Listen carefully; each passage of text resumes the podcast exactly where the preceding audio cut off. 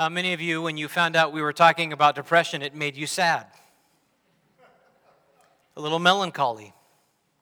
Yeah. I mean, the reality is, there is no question that depression is a serious topic, isn't it? In fact, even just recently in the news, two celebrities recently committed suicide. Maybe you saw this, maybe you read it, maybe you heard about it fashion mogul Kate Spade and celebrity chef Anthony Bourdain. Depression was suggested as a possible reason why they killed themselves. And it doesn't stop there, does it? I mean, these are people who seemingly are at the top of their game. They've got it all fame and fortune. I mean, think about Robin Williams. I mean, when I heard Robin Williams committed suicide, I was sad mean, I remember listening to his voice in Aladdin. And you think, how can a guy who's so funny be so sad? But we talk to their friends or we hear from family, and we find out that beneath all of the success and the humor is darkness and pain and suffering And to make it worse, current statistics say it's only getting worse. I mean, you realize that, right? Surveys of medicine suggest that depression is on the rise. In fact, according to the National Institute of Mental Health, NIMH, N I M H, depression is one of the most common mental disorders in the U.S. More people are being diagnosed by their doctors and their psychiatrists and their psychologists as depressed fact, an estimated 16.2 million adults in the U.S. had at least one major depressive episode. 6.7% of all U.S. adults. It's even higher in the world. 2016, they estimated at about 10 million. So in the last two years, 6 million more people got diagnosed with depression. And that's only the ones they know about. Those aged 18 to 25 had a higher rate of depression. Does that surprise you? Our younger generation is depressed. And this is kind of startling. By some estimates, over 25% of the U.S. population will carry the label of depression, anxiety, or bipolar disorder at any given time. You're fine, you're fine, you're fine. Richard, sorry, you're depressed. You're fine, you're fine. You're fine. Jerry, sorry. Bipolar. You're fine. You're fine. Lauren, sorry. Anxiety. I mean, think about that. One in four. But sadly, these are not simply statistics that we're talking about, are they? In fact, I'm curious how many of you in this room, just by a show of hands, either have at some point in your life personally experienced some form of depression or, and here's the safety, you're like, this is making me uncomfortable. I'm getting depressed just thinking about it. Or you personally know someone who was depressed. How many of you, I'm raising my hand, how many of you know or have experienced? Yeah. I mean, that's almost all of us. Sometimes just being married to me, Shelly has had depression. And you're like, yeah, we know. The reality is, most of us have been touched by depression in some form or fashion. For some of us, it's led to minor complications. You know, I realized that when I was in Albania as a missionary trying to learn that language and living in that culture, I had a mild form of depression. I don't, I don't think I realized it until after I came back off the mission field. The darkness over there and the challenges and the struggles Some of us have had major complications because of depression. There are, there are people who almost stop functioning because of depression. And maybe you know someone like that. Maybe you've experienced that. And still others, for them, it is a life ending experience, sadly. Well, it's important for you to hear me say this loudly and boldly through God and His Word, there is hope, and help for the depressed. Did you hear that? Through God and His Word, there is hope, there is help for the depressed. And maybe for one of you here tonight, you have been struggling secretly. Nobody knows. And I'm talking to you. There's hope for you, and there's help through God, through the gospel, and through submission to Him and His way. It's incredibly comforting in the midst of what we see on the news and the statistics. Well, we started this series talking about the doctrine of spiritual growth two weeks ago. And what we did was establish a foundation. We laid the foundation for this series. If you are a Christian, God has not only called, but He has equipped you for spiritual growth, what we call progressive sanctification, to change. You, that what that means is, if you are a Christian and you are struggling with some of the things that we're going to be talking about tonight and the weeks to come, you can change with God's help. Last week, Mike built on that foundation by talking about this broad category, what we call life dominating sins. Sometimes the world calls them what?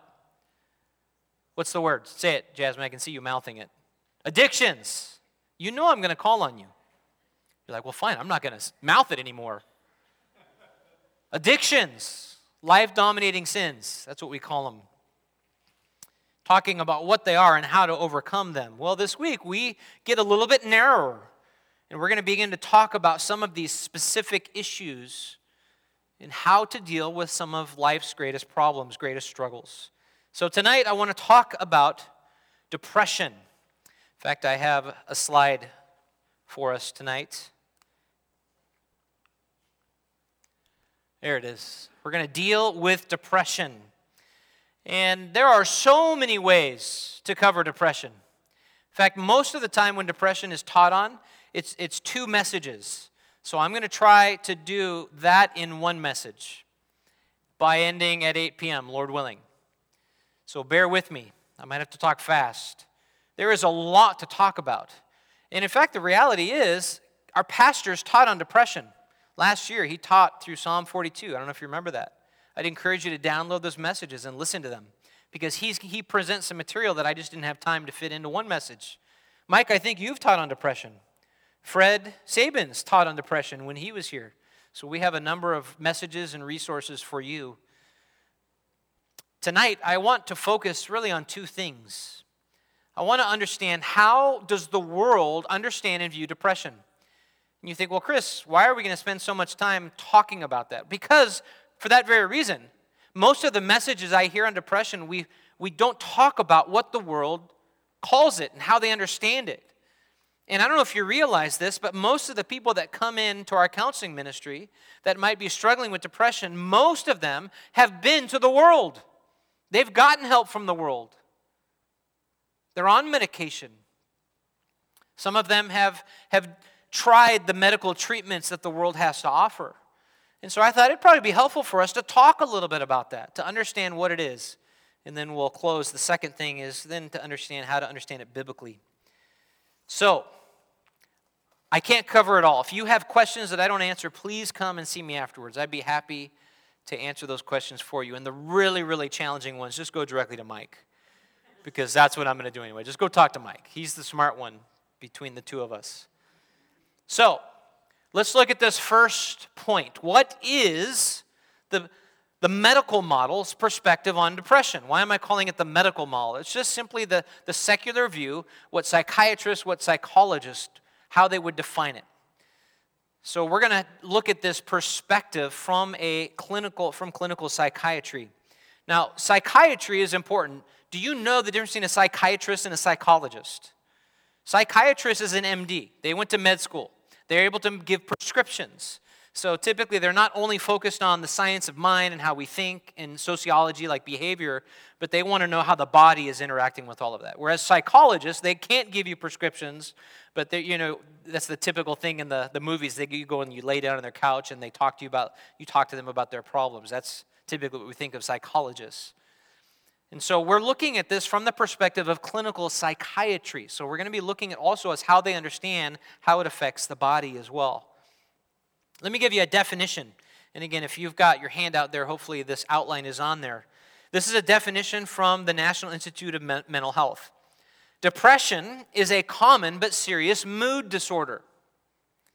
It causes severe symptoms that affect how you feel, how you think, and handle daily activities such as sleeping, eating, and working. So the NIMH labels depression as an illness caused by a combination, and get this, here's the four things that they link this to.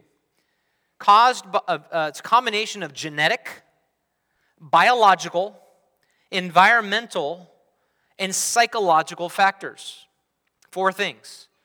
So, the best minds in our secular community, our medical community, this is what they have determined is the cause of depression, a combination of these things. Let me just point out a couple interesting things about their definition. Number one, what is a disorder? What are they calling it? It's an illness. It's an illness. It's a disease. It's a sickness. There's something wrong with you. That implies what? There's an organic cause. That's important. Also, notice they're saying it's not just one, but it could be a combination. So, when they're talking about genetic factors, what do they mean by that? Genetic factor is chromosome, it's DNA. Uh, sometimes it's hereditary. In fact, I started reading it and researching it, and pretty soon it was like way over my head, all the different genetic things. But they're saying depression can come from a gene. Just like secular scientists are trying to prove what else comes from a gene. What else? Homosexuality. They're trying to find the homosexuality gene, and what else? Alcoholism. You are a drunk because of your DNA. Gambling, there's a couple other ones that they're, they're, still, they're still trying to find these. So it's genetic. What do they mean by biological? When, they, when they're talking about biological, just think of chemistry chemistry in the brain, chemistry in the body, how your body processes those chemicals and hormones, and how it affects your mood. They're talking about environment. Environment are those things on the outside of us. It could be I'm in a relationship with someone who's abusive. There's an environmental factor, something outside of me that is affecting how I feel. That's what they mean by it. And there's a whole bunch of things that's in that environmental category. And then they're talking about psychological factors anything having to do with the mind and the way you think and the way you're wired. Now, it's interesting. If you go online, most websites, most articles, if you go to the bookstore and you research this, it states things like this Researchers are trying to find genes that may be involved in causing depression. Two key words. What are they? Maybe. Implying what? Have they found it yet? No. They're still looking. And you know what? Who am I to say they won't find it? How do we know they won't? I don't know. Do we fully understand the body? Do we fully understand genetics and DNA? And no, we don't. But until they do find it, we're left with what we know. And so we have to be careful when we're interacting with the world. A lot of what they're stating as fact is really hypothesis, it's a theory. It's important for us to know that. In fact, uh, MayoClinic.org, they admit that they don't know the cause. They don't know. They don't know if it's genetics, they don't know if it's biology, it could be a combination of any of those things. So they note that depression can occur with other serious medical illnesses, like diabetes or cancer or heart disease or Parkinson's disease. And this is interesting, many of the medications that we are being given to treat those illnesses totally unrelated to depression, here's the statistic. Are you ready? One third of all of the, the prescriptions that you are given for your diabetes and your heart medicine, guess what a, a side effect is? Depression. We're depressing people, trying to cure something unrelated to depression, and we're actually making them depressed. It's amazing when you start doing the research, just thinking about the side effects so that's a definition. Let's look at the signs and symptoms. Now, I got these signs and symptoms right out of the DSM 5. The DSM 5 is the Diagnostic Statistic Manual of Mental Disorders. And we're going to talk a little bit about that later. Why is it five? Well, because every couple years they do a revision. Uh, so, for example, in one of the old ones, I think it was the DSM 3, homosexuality was labeled as a disorder.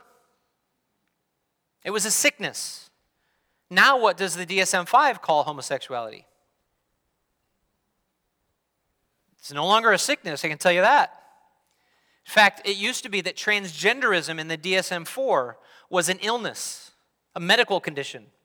Now, transgenderism is a lifestyle. In fact, they've, they've relabeled it to gender dysphoria. So, again, there's lots of interesting things in the DSM 5. So, let me just work through these nine, just really quickly. These are the signs and symptoms. The world and the psychologists and psychiatrists use these symptoms to determine if you and I are depressed. Are you ready? Some of your wives are like, See, I knew you were depressed. Number one, depressed mood. They feel sad, they're empty, they're hopeless, they're tearful, they're irritable. Number two, they're markedly diminished interest in pleasure or daily activities. There's apathy. They just don't even want to leave the house. Number three, there's significant weight loss or gain, or appetite increase or decrease. That touches a little close to home. There's in, are you laughing at me? This, it's the sideways. Uh, yeah, Chris, we can tell. Number four, insomnia or hypersomnia. Insomnia is what? Can't sleep. Hyper, hypersomnia is what? You sleep 23 hours a day. I think my teenagers have that. Psychomotor agitation or retardation. Psychomotor agitation, I looked this one up. This is a fun one. You can't sit still. There's racing thoughts. You can't relieve tension. There's no comfortable position. It's like no matter where you sit and how you sit, you're uncomfortable. Increasing anxiety, you bite your lip or your cheek, you're constantly tapping, tapping your foot. You're like, my spouse has that. Wringing of the hands, pacing. And then retardation is the opposite. All of that just slows down. The next one is fatigue or loss of energy. Having four kids gave that to me. Right? Five kids, right? We were talking about that. How about feelings of worthlessness, the next one, or excessive or inappropriate guilt? Feelings of worthlessness. How about this one? Diminished ability to think or concentrate or indecisiveness. And then the last one is the reoccurrent thoughts of death. And by this, they mean either you've thought about it without a plan or you actually attempted it with a plan but were unsuccessful. Those first eight need to be happening, and now we're getting into the, the medical diagnosis. They, the first eight need to be happening just about every day for a period of two weeks. And how they diagnose you is you come into their office and you sit down and they start asking you a whole bunch of questions that are designed to kind of see how many of these you have. And by their diagnosis, if you have five or more of those nine, and you've had them for at least a two week period, and it's caused a major life change in your life, then they label you, they give you a diagnosis. You have depression. And, and I had to cut this out of the message. There's all kinds of different ones. You know, like there's one for the seasons. You only get depressed in the winter. They call it seasonal affectatious depression or whatever the name of it is. There's postpartum. Have any women in here felt like you had or had postpartum depression? Sadness or some of you are like, I'm not raising my hand. There's all kinds of different ones. People who are depressed will often use words like, I'm in pain. There's darkness. There's numbness. And so the medical diagnosis, five of those nine, for at least a two week period. Now, I want to make some observations here because I want you to consider how depression is currently diagnosed in the DSM 5. You go to your doctor, you sit down, you start to describe something and your doctor picks up, I think you're sad, I think you're depressed. And what they'll do is they will pull out, they're supposed to at least, pull out your psychiatrist, psychologist, even your MD. Sometimes they'll say, Hey, I think you're depressed. You need to go see, and I'll recommend a psychiatrist or psychologist. Typically, they'll send you to a psychiatrist because what typically, as we're going to see in a moment, is, is the most used answer to depression. What do you think it is? How are they treating it? drugs. So they probably won't send you to the psychologist, they'll send you straight to the psychiatrist. They're going to ask you questions questions about how you feel, questions about your life. They're going to ask you questions about how you interact and what your struggles are, and what you think about, and what you do. And it's all about your feelings. It's very subjective, it's about your experience. Secondly, they will not ha- give you any kind of test. There's no MRI, there's no x ray, and there's no lab work. You are being diagnosed with an illness based on how you feel and how you function or lack thereof. Think about that.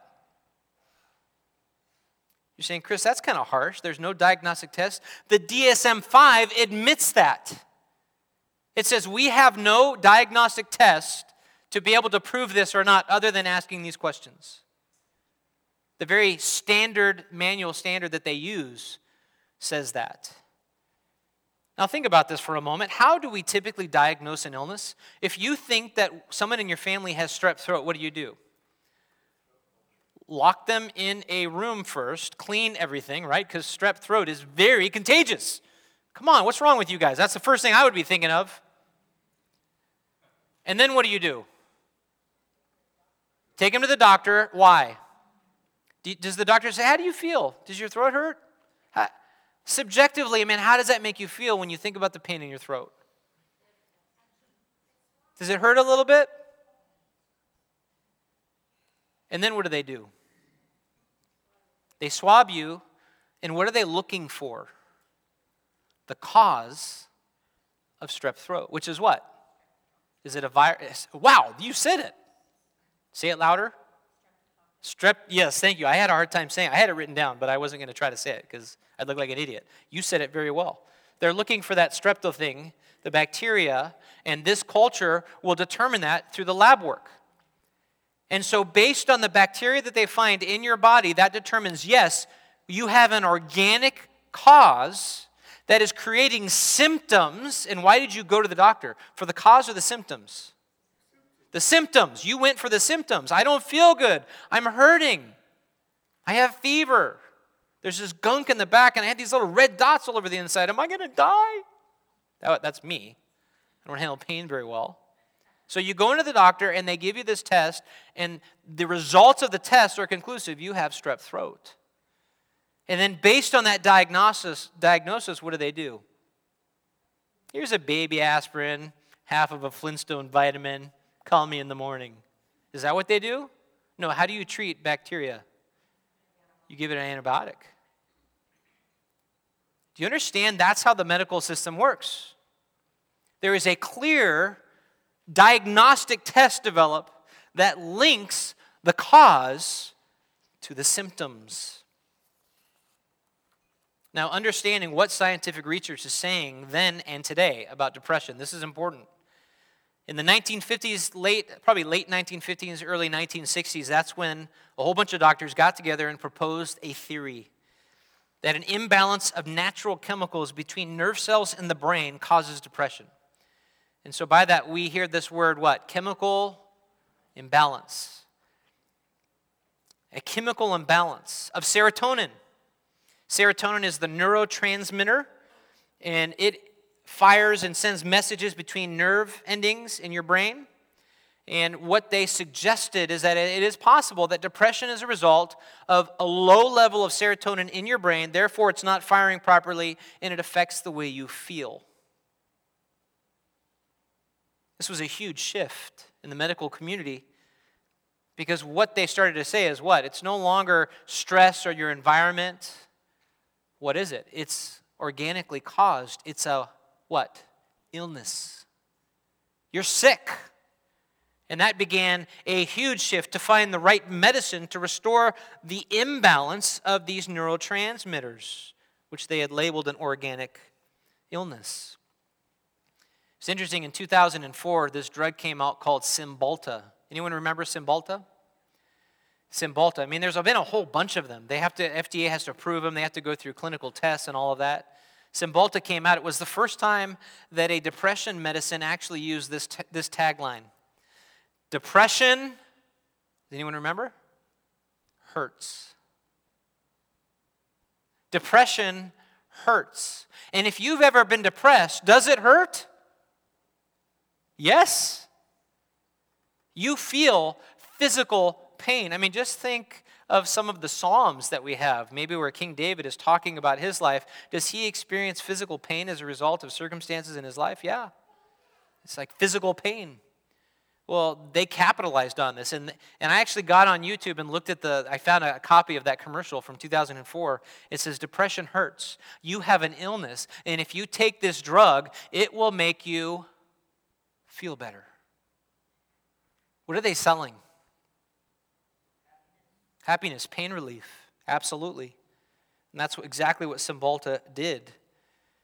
In 2013, $9.4 billion just on antidepressants alone.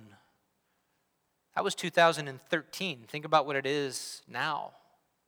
This is a multi billion dollar industry. And the more Google research I did on what's going on today, I, I was like, do the pharmaceutical people own these people, these doctors, these surveys, these statistics? I wonder. Now, here's a question that typically comes up Does the fact that some who take antidepressant medicine feel better prove the chemical imbalance theory? Think about that. This is what people say.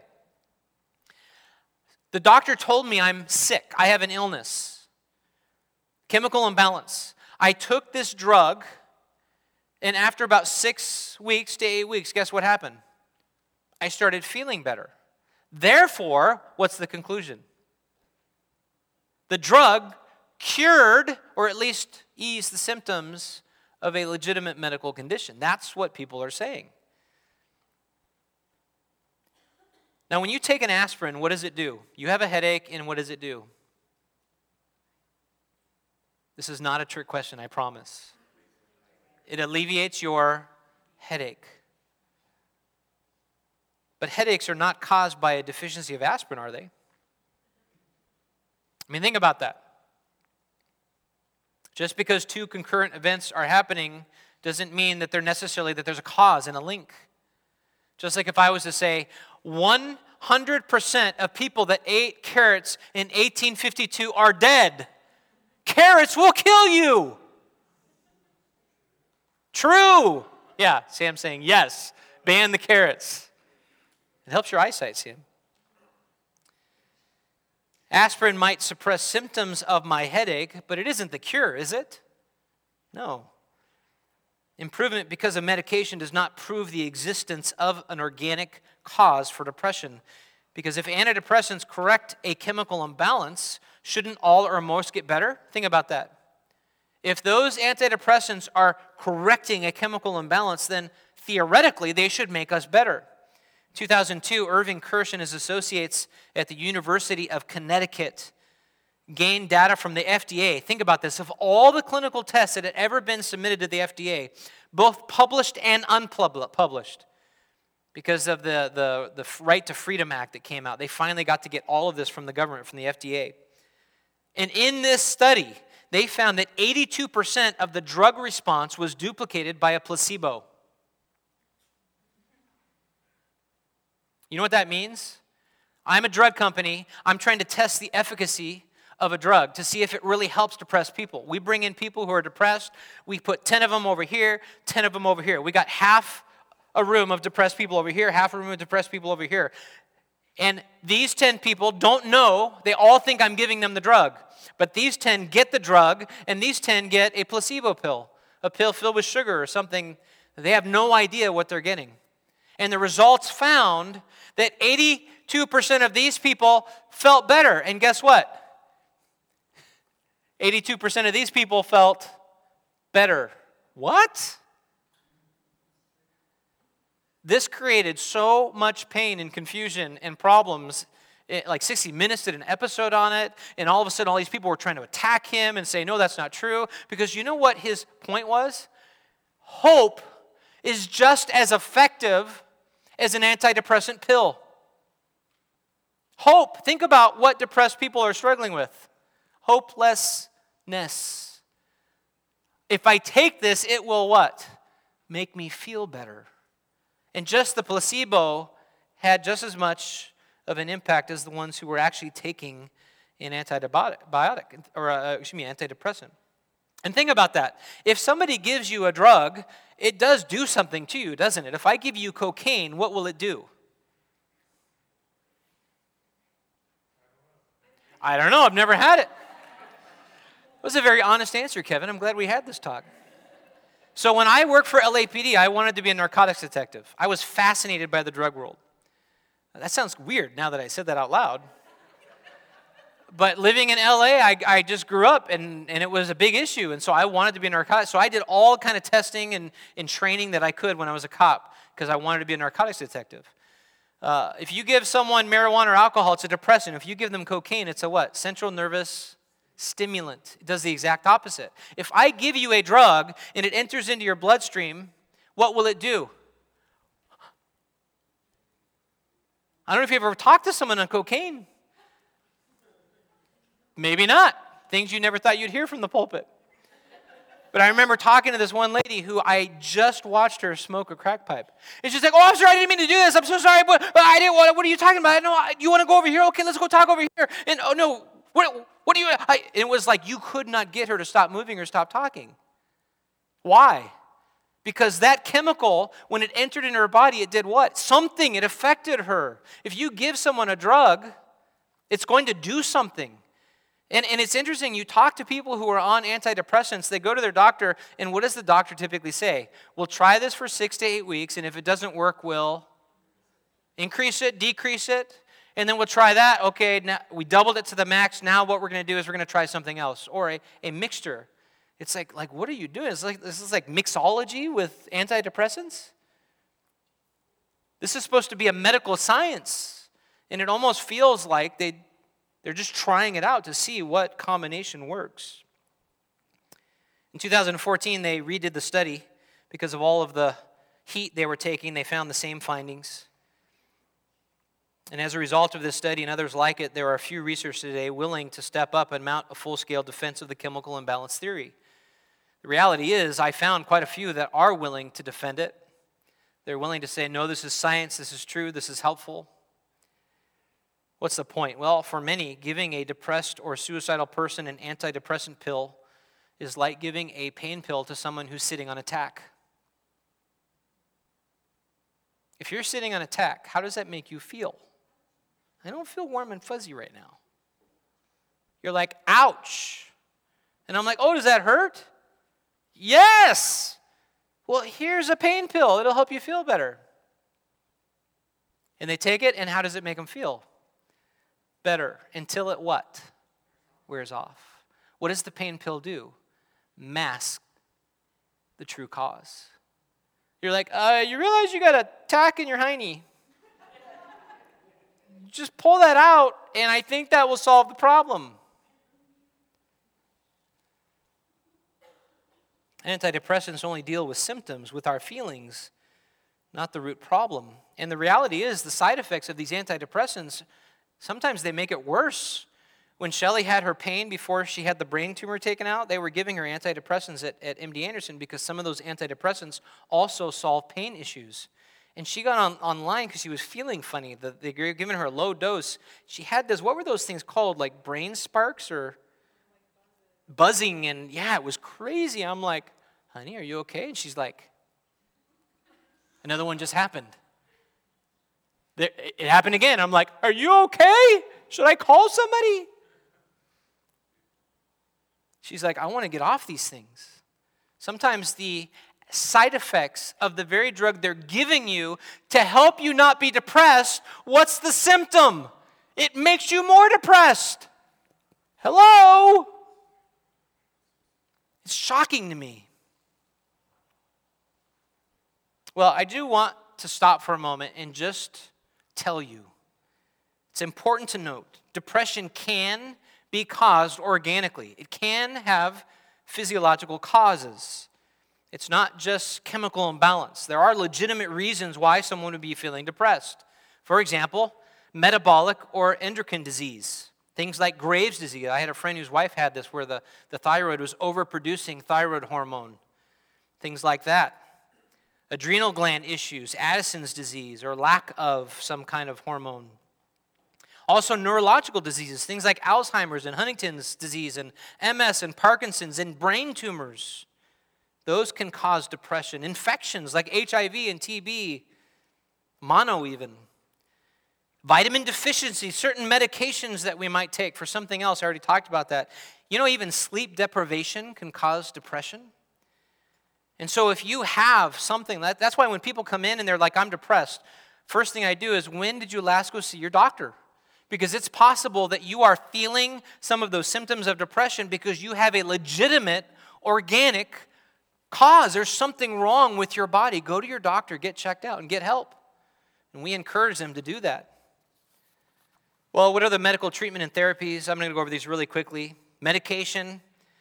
This is typically tried first. Antidepressants like Zoloft, Prozac, Paxil, Cymbalta, Lexapro, Celexa, and Luvox. I just want you to know something. As a pastor and a counselor, I don't ever tell someone to stop taking medication that's been prescribed to them by a doctor, by a psychologist, by a psychiatrist. And I would encourage you to do the same thing. If you're not a doctor and you didn't prescribe that, don't tell them to stop taking it. Did you hear that?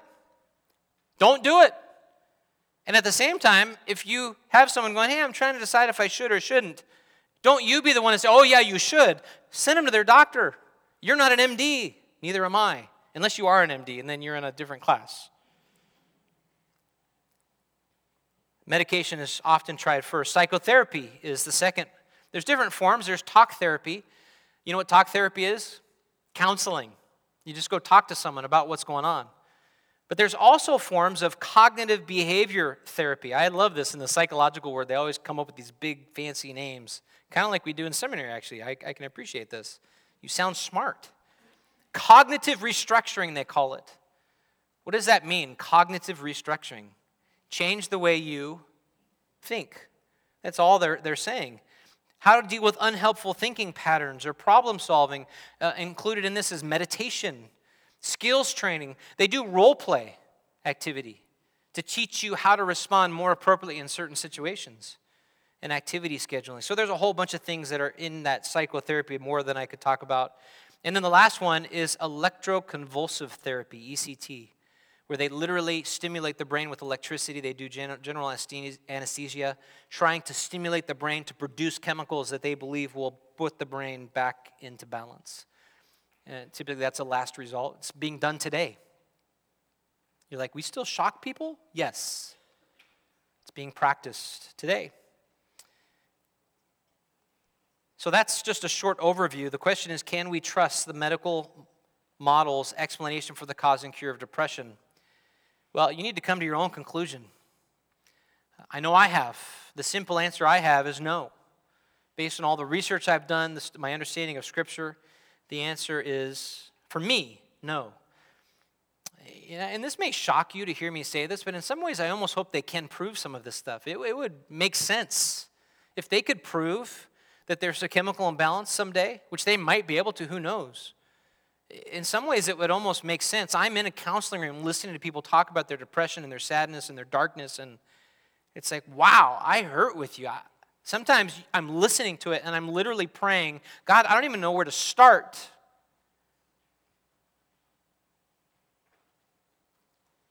But for now, it's important for us to know what they're saying and to use caution. For those of you who want to study it more, this just came out. Dr. Charles Hodge is a biblical counselor. It's part of our organization, the, the, the one that I got certified in. And he wrote this book, Good Mood, Bad Mood Help and Hope for Depression and Bipolar Disorder. Chapter 2 and chapter 3, he's got great, and again, it's written from an MD's perspective. But chapter 2 and chapter 3 just talk about all of this from a doctor's perspective in a much more medical explained way. So, for those of you who are interested, I just encourage you to get that resource just for those two chapters alone, it was really helpful for me. Uh, secondly, I, I want to just make sure that we have a balanced view. I have talked to people in the church who have basically said anyone who takes medication is sin, is in sin. If you're on medication, you're in sin. I don't believe that.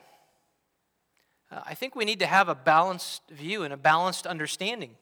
I'm not going to begrudge a person who finds relief in medication. Never have I believed that more than when my wife got a brain tumor that got taken out, and for the last two and a half years, she's had chronic pain. Now, is medication her savior? No.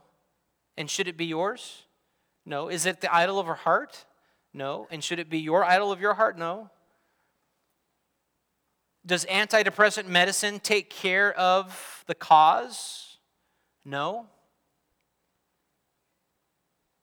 In fact, I've had counseling situations where someone was so emotionally distraught, so upset, that they could not sit in the chair to talk me through what was wrong. How do you help someone like that? Do you lock them in a padded room and say, Hey, Jesus loves you, and so do I. Call me when you're ready to talk. Think about that. What do you do for that person? And so their psychiatrist gave them medicine to help calm them down. And in fact, they said it just numbed my emotions. Sometimes people on antidepressants, that's what they describe. It numbed me from the inside out. And it numbed them enough so that I could sit down and do what? Give them the hope of Scripture and give them the hope of the Word. And even through those counseling sessions, my goal was not, I'm going to get you off this drug as quickly as I can.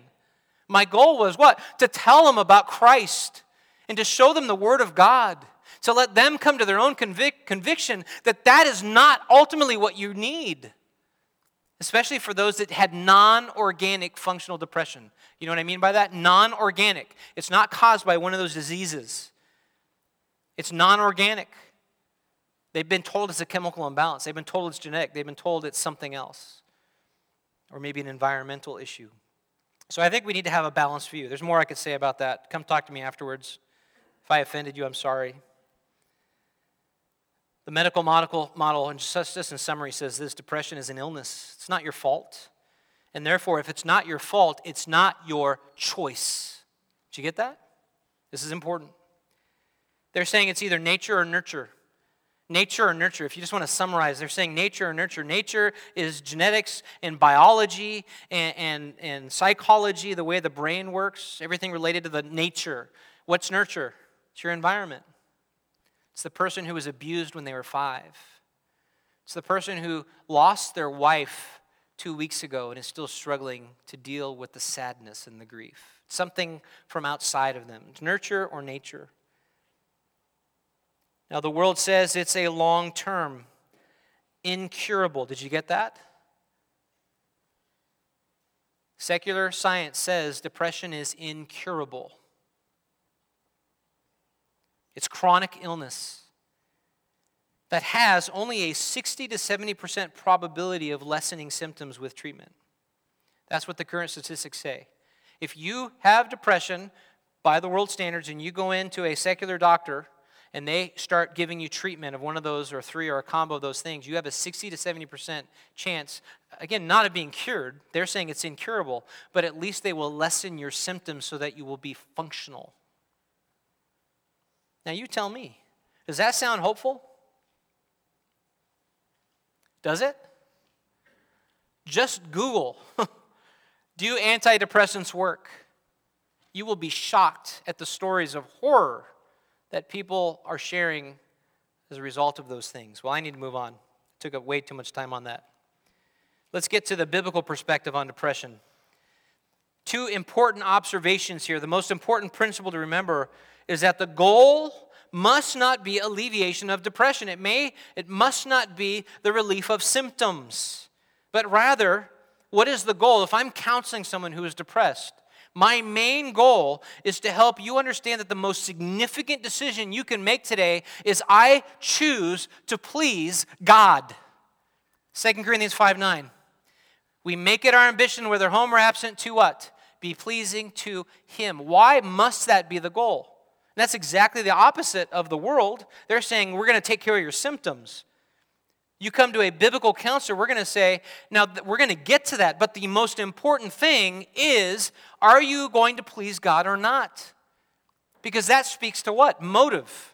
Every bit of counsel I give you from this point on is founded upon your desire to give God glory and please Him in what you're doing. And how do we know if we please God? Because we do it according to his word.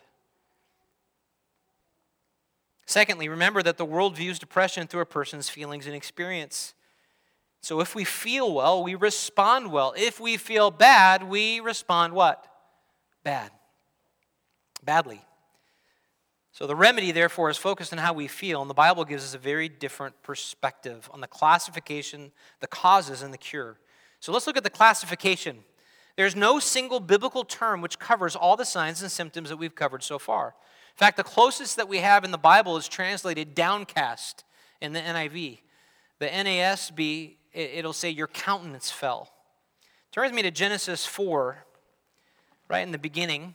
We're going to spend most of our time in Genesis 4 this, this evening. But Genesis 4, notice in Genesis 4 6, says, But for Cain and the offering he had no regard, so Cain became very angry, and his what? Countenance fell, or he was downcast, if you have the NIV. He, his countenance fell. In fact, uh, turn over to, you can keep your finger in, in Genesis 4 if you want. It's not hard to find, it's in the beginning. Psalm 42, verse 5.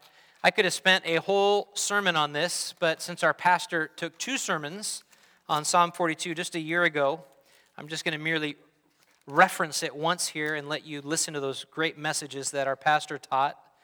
Psalm 42, starting in verse 5, it says, Why are you in despair, O my soul? Why have you become disturbed within me? Hope in God, for I shall again praise him for the help of his presence. Verse 6 Oh my God, my soul is in despair within me. Therefore, I remember you from the land of the Jordan, the peaks of Hermon, from Mount Mizar. Verse 11 Why are you in despair, O my soul? Why have you become disturbed within me? Hope in God, for I shall yet praise him, the help of my countenance and my God. It's interesting whenever you're, you're seeing that, that darkness, that disturbed, it literally has the idea of sunk down. They translate it out of the Hebrew into something that makes more sense grammatically for us, but that's literally what, what those words are talking about. You're sinking down. Whereas Genesis 4, the Hebrew literally means face fell. So God's talking to Cain, he gets angry, and what happens?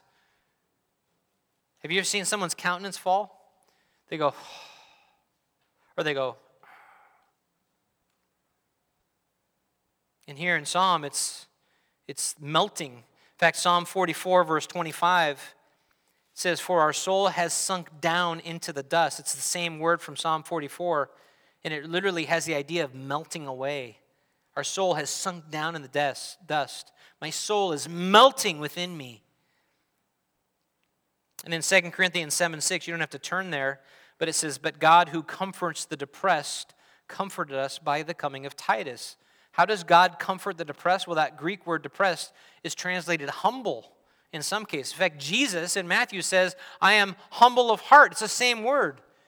And over in James 1 9, James uses the same word and it's translated lowly, talking about a person's low or humble place in society. And so in 2 Corinthians 7, it's translated depressed, just talking about a low or humble heart, a depressed heart. So, how do we define it biblically? Well, I'm going to give you this. I think I have this on your, your handout. That debilitating mood, feeling, or air of hopelessness, which becomes a person's reason for not handling the most important issues of life and causes them to stop functioning. Notice we're not calling it an illness, we're not calling it a disorder. A biblical definition is talking about I feel this way, this, this mood, this feeling, this air of hopelessness. And as a result of the way I feel, I don't do what I know I should do, and so that makes me stop functioning. It's radically different from the definition I gave you from the National Institute of Mental Health. It's a non organic. Feelings are emphasized in what? Hope. You're going to see this theme throughout the scriptures. I wish I had time to take you to all the passages. Do a study on hope. Now, even if has, someone has depression from a medical condition, they, they've been given a diagnosis, a legitimate diagnosis, they did the diagnostic test, you have this disease, you have Graves' disease, you have diabetes, you have this, you have that. Guess what? They still have to learn to live in light of that medical condition, right? So they may be experiencing depression from an organic cause, but they still have to learn how to respond biblically to that. Well, that's the classification. Look at the, look at the cause. And again, there were so many ways I could have walked us through this. We could have gone to Elijah in 1 Kings 19. We could have gone to Jonah 4. We could have looked at David and, and Saul. We could have gone to Psalm 42 and Psalm 43. There's so many ways that we could have examined this biblically, but I just want to walk us through Genesis 4. It's one of the clearest examples, I think, of the cycle of depression. And notice the downward spiral. In fact, I have a uh, PowerPoint just to kind of illustrate this for us. And I have the chart there on the back of your handout. Let me read Genesis 4, 3 to 10, and then we'll walk through it. Genesis 4, verse 3. So it came about in the course of time that Cain brought an offering to the Lord of the fruit of the ground. Abel, on his part, also brought of the firstlings of his flock and of their fat portions, and the Lord had regard for Abel and for his offering. But for Cain and for his offering he had no regard. So Cain became very angry, and his countenance fell. His face fell. He became depressed. Then the Lord said to Cain, Why are you angry? And why has your countenance fallen? If you do well, will not your countenance be lifted up? And if you do not do well, sin is crouching at the door, and its desire is for you, but you must master it. Cain told Abel his brother, and it came about when they were in the field that Cain rose up against Abel his brother and killed him. Then the Lord said to Cain, Where is Abel your brother? And he said, I do not know. Am I my brother's keeper? And notice what God says What have you done? The voice of your brother's blood is crying to me from the ground. Wow. Notice the progression that we have.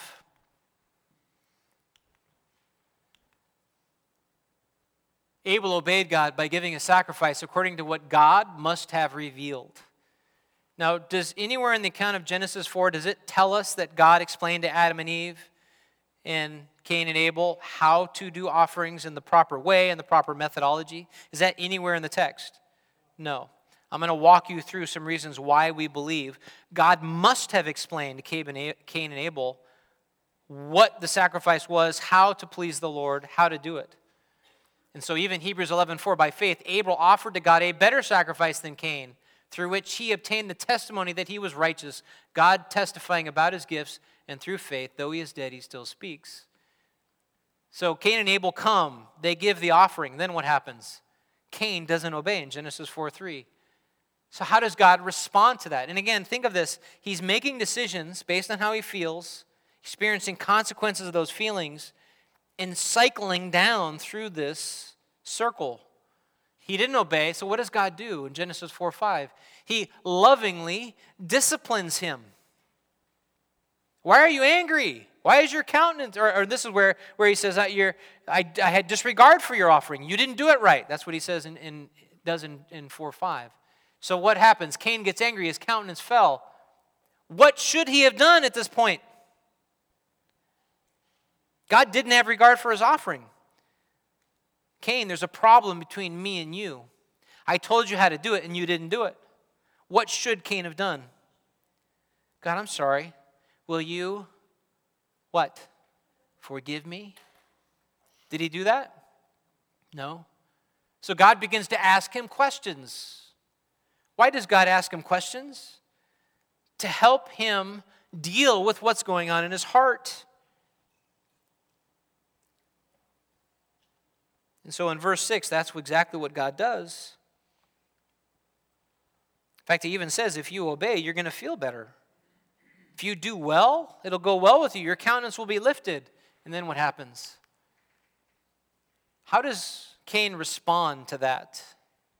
He goes into the field and does what? Murders. And you see him cycling down into this spiral of depression. And it's not just sadness because it has an effect. Now his sadness is, and this anger is coming out, and it's become what? Murder. And then what happens? God asks more questions. What is God doing? Trying to help him, trying to help him cycle up out of this. And what does he do? He's evasive, he's sarcastic. So, what does God do? God uncovers his sin, he curses him and punishes him. And then what happens? Look at verses 13 to 14. Cain said to the Lord, My punishment is too great to bear. What does that mean? God, I am overwhelmed. Verse 14 Behold, you have driven me this day from the face of the ground, and from your face I will be hidden, and I will be a vagrant and a wanderer on the earth, and whoever finds me will kill me. Because of the curse that God gives in between there. And so what happens? This only further increases his depression. It's amazing when you see it like that. I just want to notice three important things, three important elements from this text. First of all, the feeling that results from how a person handles situations. What should Cain have done? He knew the right offering, and what did he do? He did something else, something he wanted to do. And God said, I'm going to have no regard for that. You didn't do it the way I told you. How did that make him feel? Angry. Did God make him angry? Was that God's fault? Was that Abel's fault for doing what God said and giving a better sacrifice? No, whose fault was that? Cain. Secondly, they allow their feeling to determine how they respond in action. Because he's angry, what does he do? Go and try to make it right? Fix it? Own it? Confess it? Forsake it? No, what? He gets even more angry, and that leads to murder. And third, the consequences of their actions only create positive, good feelings or worse feelings. In this case, worse. I just want you to see in summary form there is a relationship between the heart attitude, the actions, and the resulting feelings. Attitude drives our actions, which in turn results in consequences that either make us feel good or make us feel bad. So, what do we learn from this story? Well, there's a progression.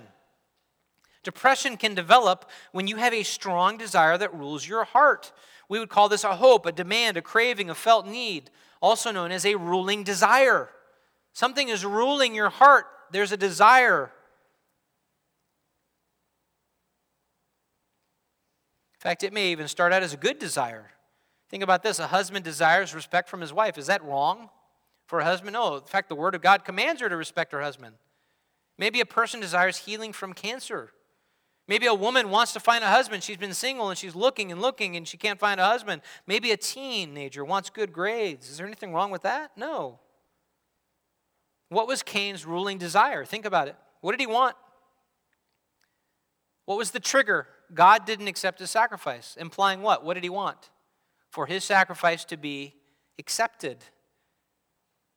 Just like Abel's. Maybe he wanted respect.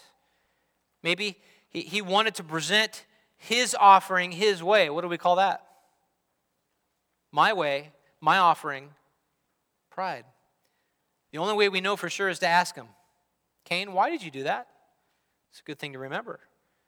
Secondly, your ruling desire is maybe disappointed, or you come to believe it will be disappointed, leading to what we would refer to as hopelessness. It didn't happen. What I want, it didn't happen, or I'm, I'm sure it's not going to happen. How do we know what Cain's ruling desire was? Well, because sinful anger came out when he didn't get what he wanted. What does Matthew 5, 15, Matthew 15, verses 18 to 20 say? Jesus says, From out of the heart come the words, out of our mouth. From the heart come evil thoughts, evil words, and evil deeds. It's coming from inside. And what motivated this? It was pride. It was a desire to receive reward and acknowledgement his way, not God's way. Now, some of you are saying, man, that's unfair. Maybe Cain didn't even know the proper way to offer a sacrifice to God. Well, in verse 3, when it says, So it came about in the course of time, if you look up that word in the Hebrew, it has the idea of at the appropriate day, implying that, that more than likely, and again, this is a grammatical clue, we believe that means that God did instruct Adam and Eve and did instruct Cain and, and, Abel so that they knew at the appropriate time sacrifices would begin. When did the first sacrifice happen? Think about this. We're a Bible church. When did it happen? Yeah. To cover the shame and guilt of the very first sin, what did God do? Killed an animal. And what was that foreshadowing? Blood needed to be shed for sin. You need to confess it, you need to own it. And so we theologians and Bible scholars believe that this is even coming out of that. That he then said, Adam and Eve, Cain and Abel, you are going to worship God through sacrifice. Why? To remind you that sin has a high cost. So when you come, don't bring your fruits and veggies and your flower pots, all the beautiful things. Blood must be spilt. Abel did it. What did Cain do? I want to show off my wares. I want to do it my way.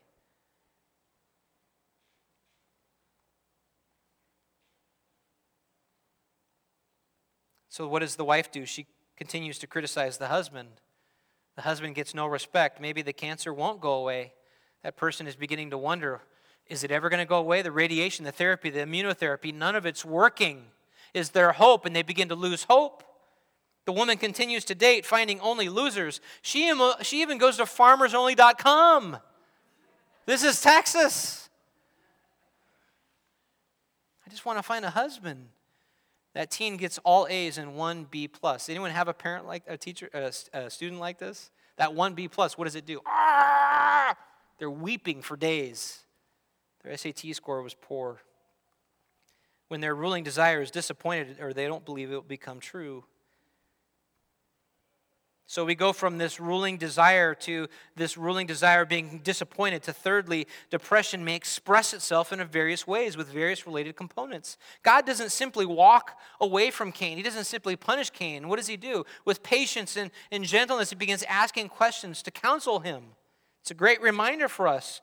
Patience and grace, He tries to reason with him.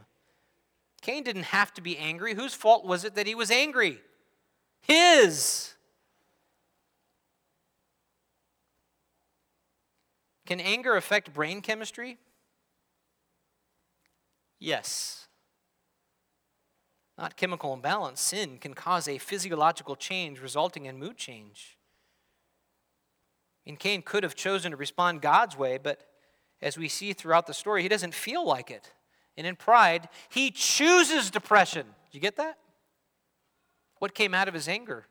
Broken relationship with God, making him feel sad his countenance falls. Cain, by choosing his way over God's way, a better way, a right way, chose depression. Cain couldn't blame others. And this is the danger with the medical model. The, the medical model is saying, You didn't choose depression. This isn't your fault. And the Word of God says, No, we choose depression when we choose to go against God's way. Now, obviously, unless you have an organic cause, sometimes those things happen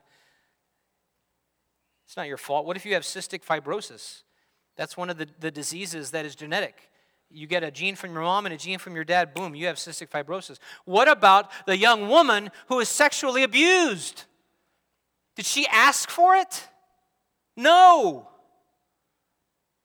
Chris, you're going to sit here and tell me that's her fault? No, I'm not.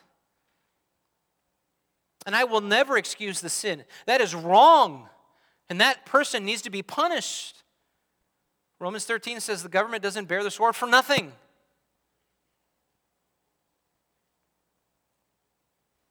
But just because they got a genetic disorder or they were victimized, does that give them the right to be depressed? Now that's, you're like, I don't know if I like the way you said that. Are they able to be sad?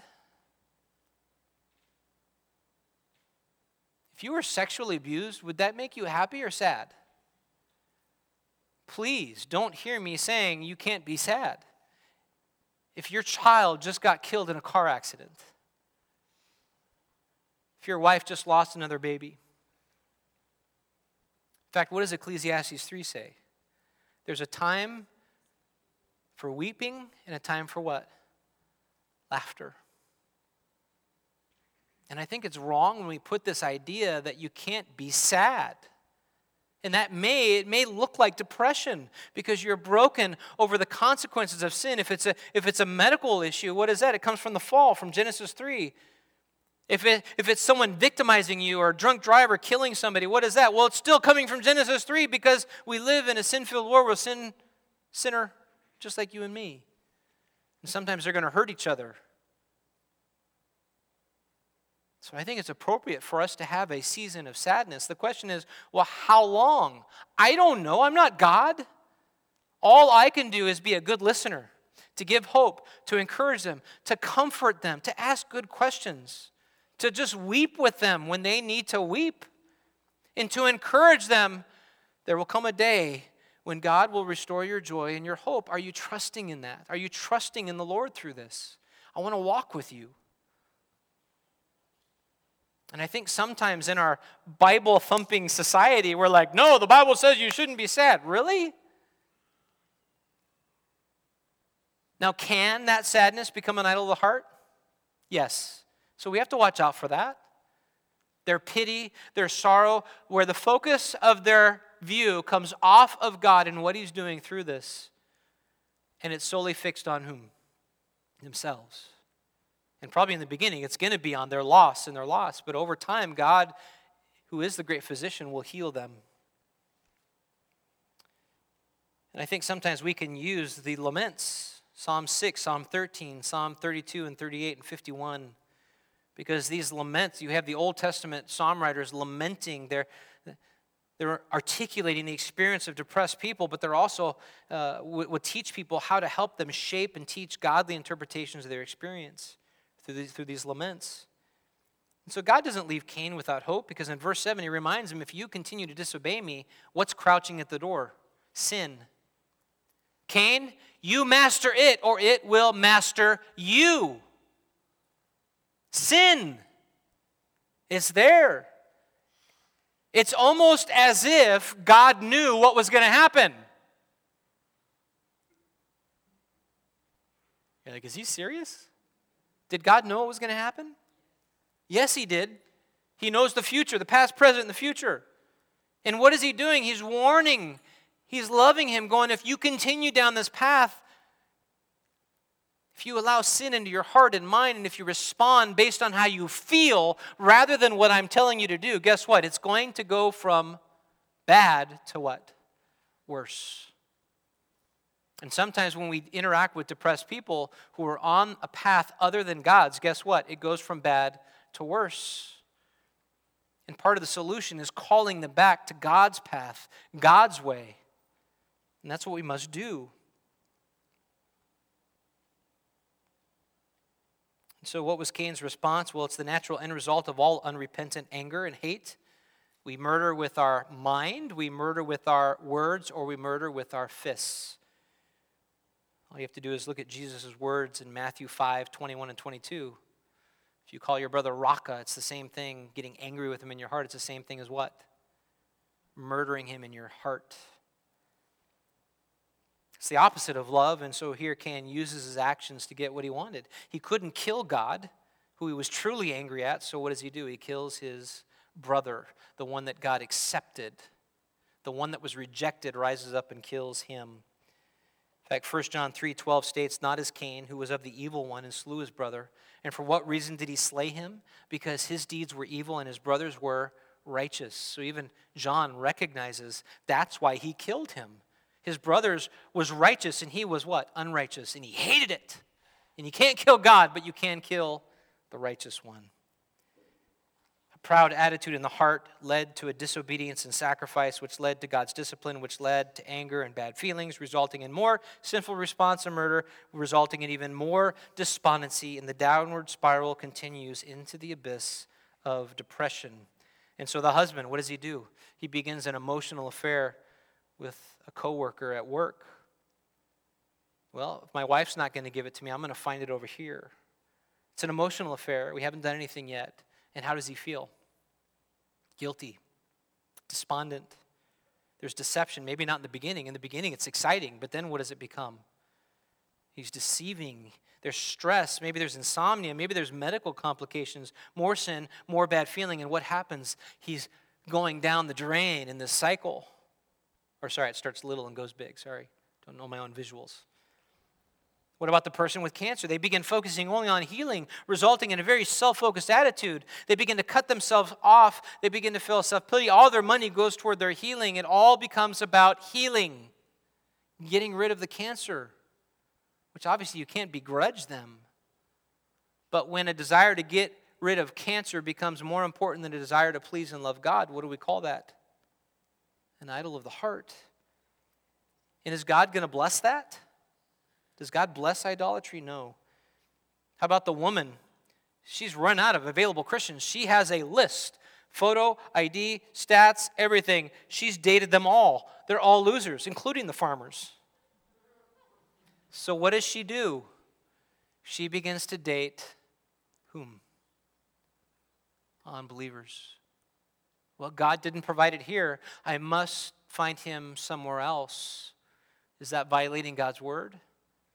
Yes. So the thing that rules her heart she most desperately wants, she goes outside of God's commanded will and begins to pursue it out there. And what happens? She finds a guy who's beautiful.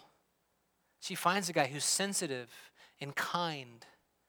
He doesn't love God or Jesus, but he loves her.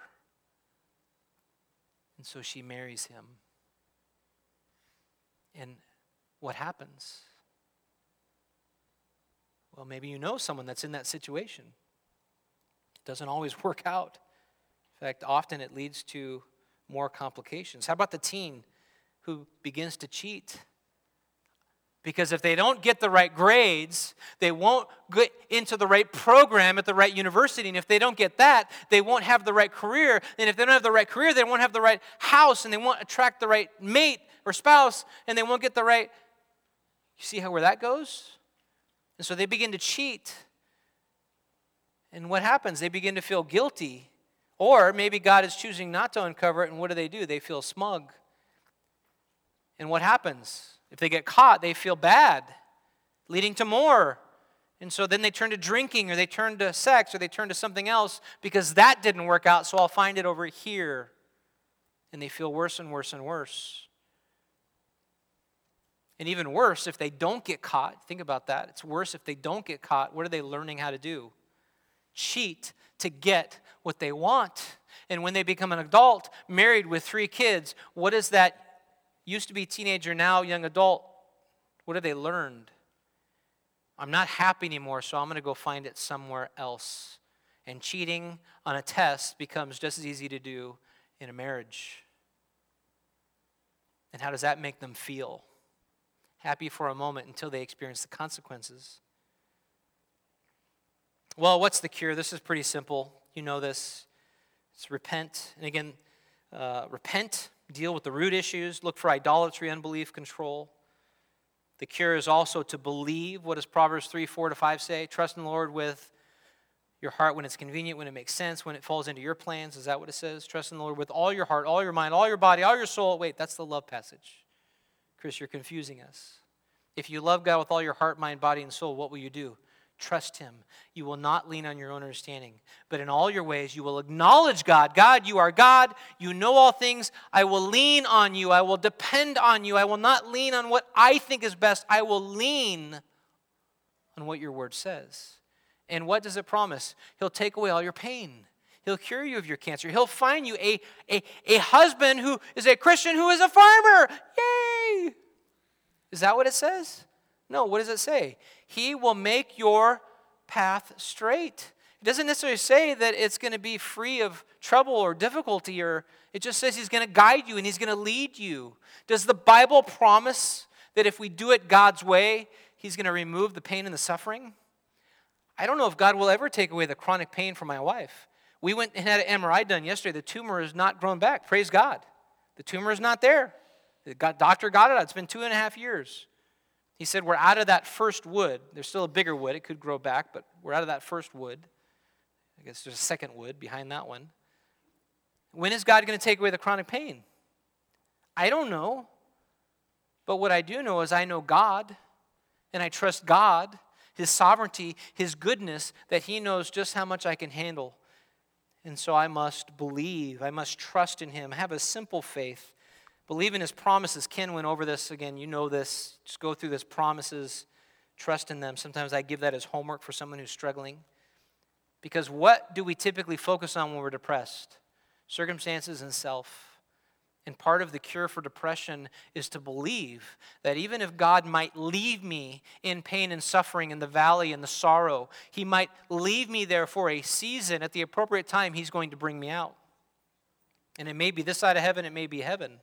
But I believe you are a good God. I believe that you have a plan for me, God. And even though I don't feel like it, my heart is screaming to do something else. I will trust you and I will do it your way and I will respond in faith because you love me and you sent your son to die for me.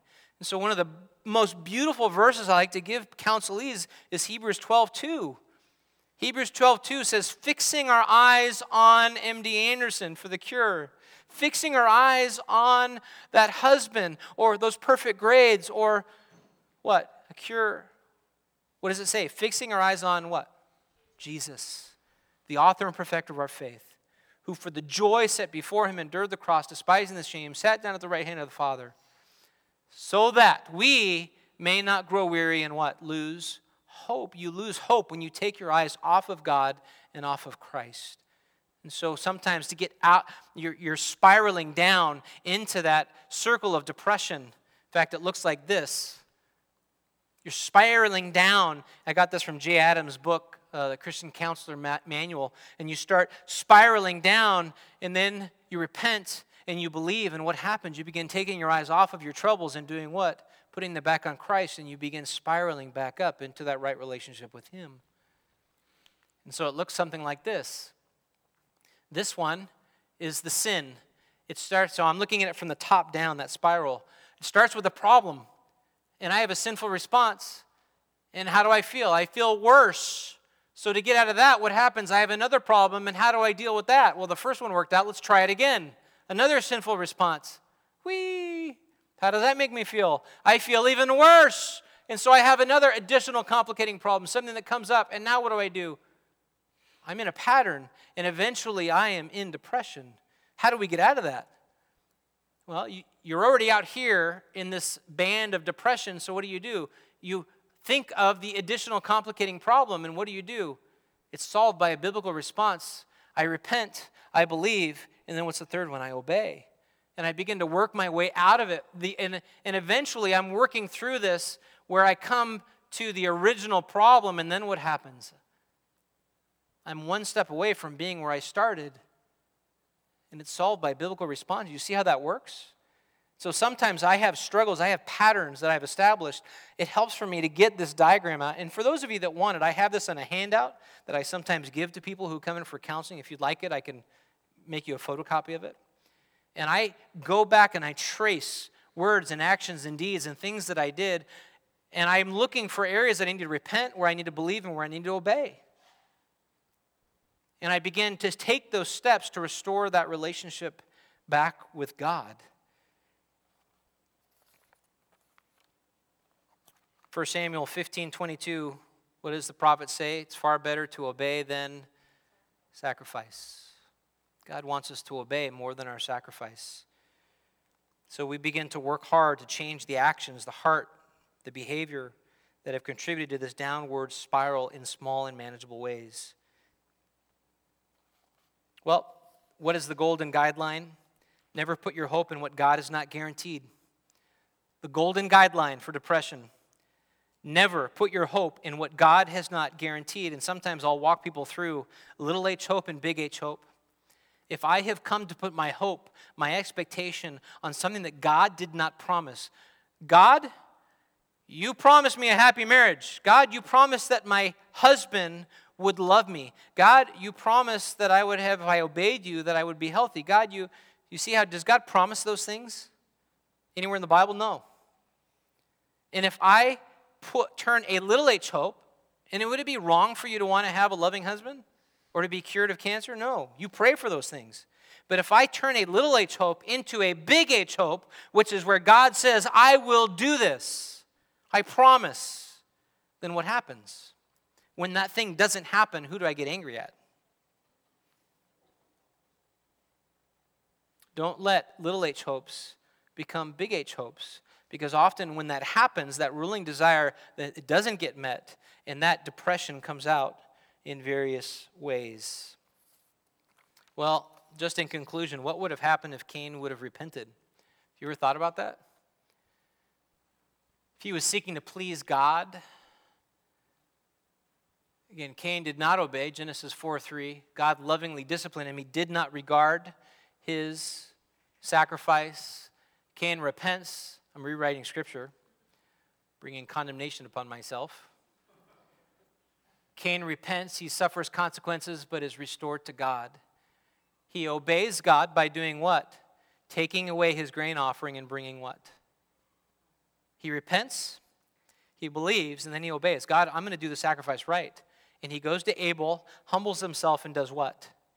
Abel, will you please give me the second? I guess Abel gave the first. Give me the second of your yearlings and let me offer it to the Lord. And then he goes and he offers that sacrifice to God. And what does God do to that sacrifice? He receives it.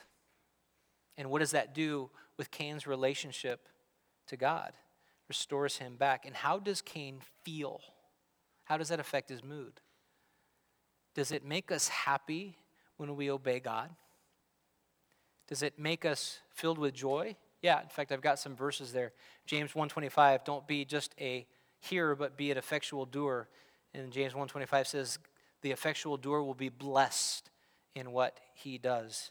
In Luke 11, 28, blessed are those who hear the word of God and observe it. Well, I am way over time. This is two messages in one. I hope you, recognize depression is not simple. In fact, it's often very complex. But thankfully, we have Christ, His Word, and the Holy Spirit to help us deal with our own hearts, with the hearts of others, with compassion in a God pleasing way. So I just want to encourage you if you're struggling with depression, come talk to us. I hope you get the sense we're not here to put more shame or guilt on you. And if you have someone in your family that you don't know how to help, we would love to give you resources to help you, to train you, to encourage you, that you would be a light for them. But I hope you recognize there is a way to biblically deal with depression. And even if it's depression from an organically caused illness, we can learn how to respond rightly to the situations and difficulties that God gives us. So, I'm not going to pray. You pray in your heart. And if you have any questions, I'll be here afterwards and would love to answer those for you. Thank you so much. You are dismissed.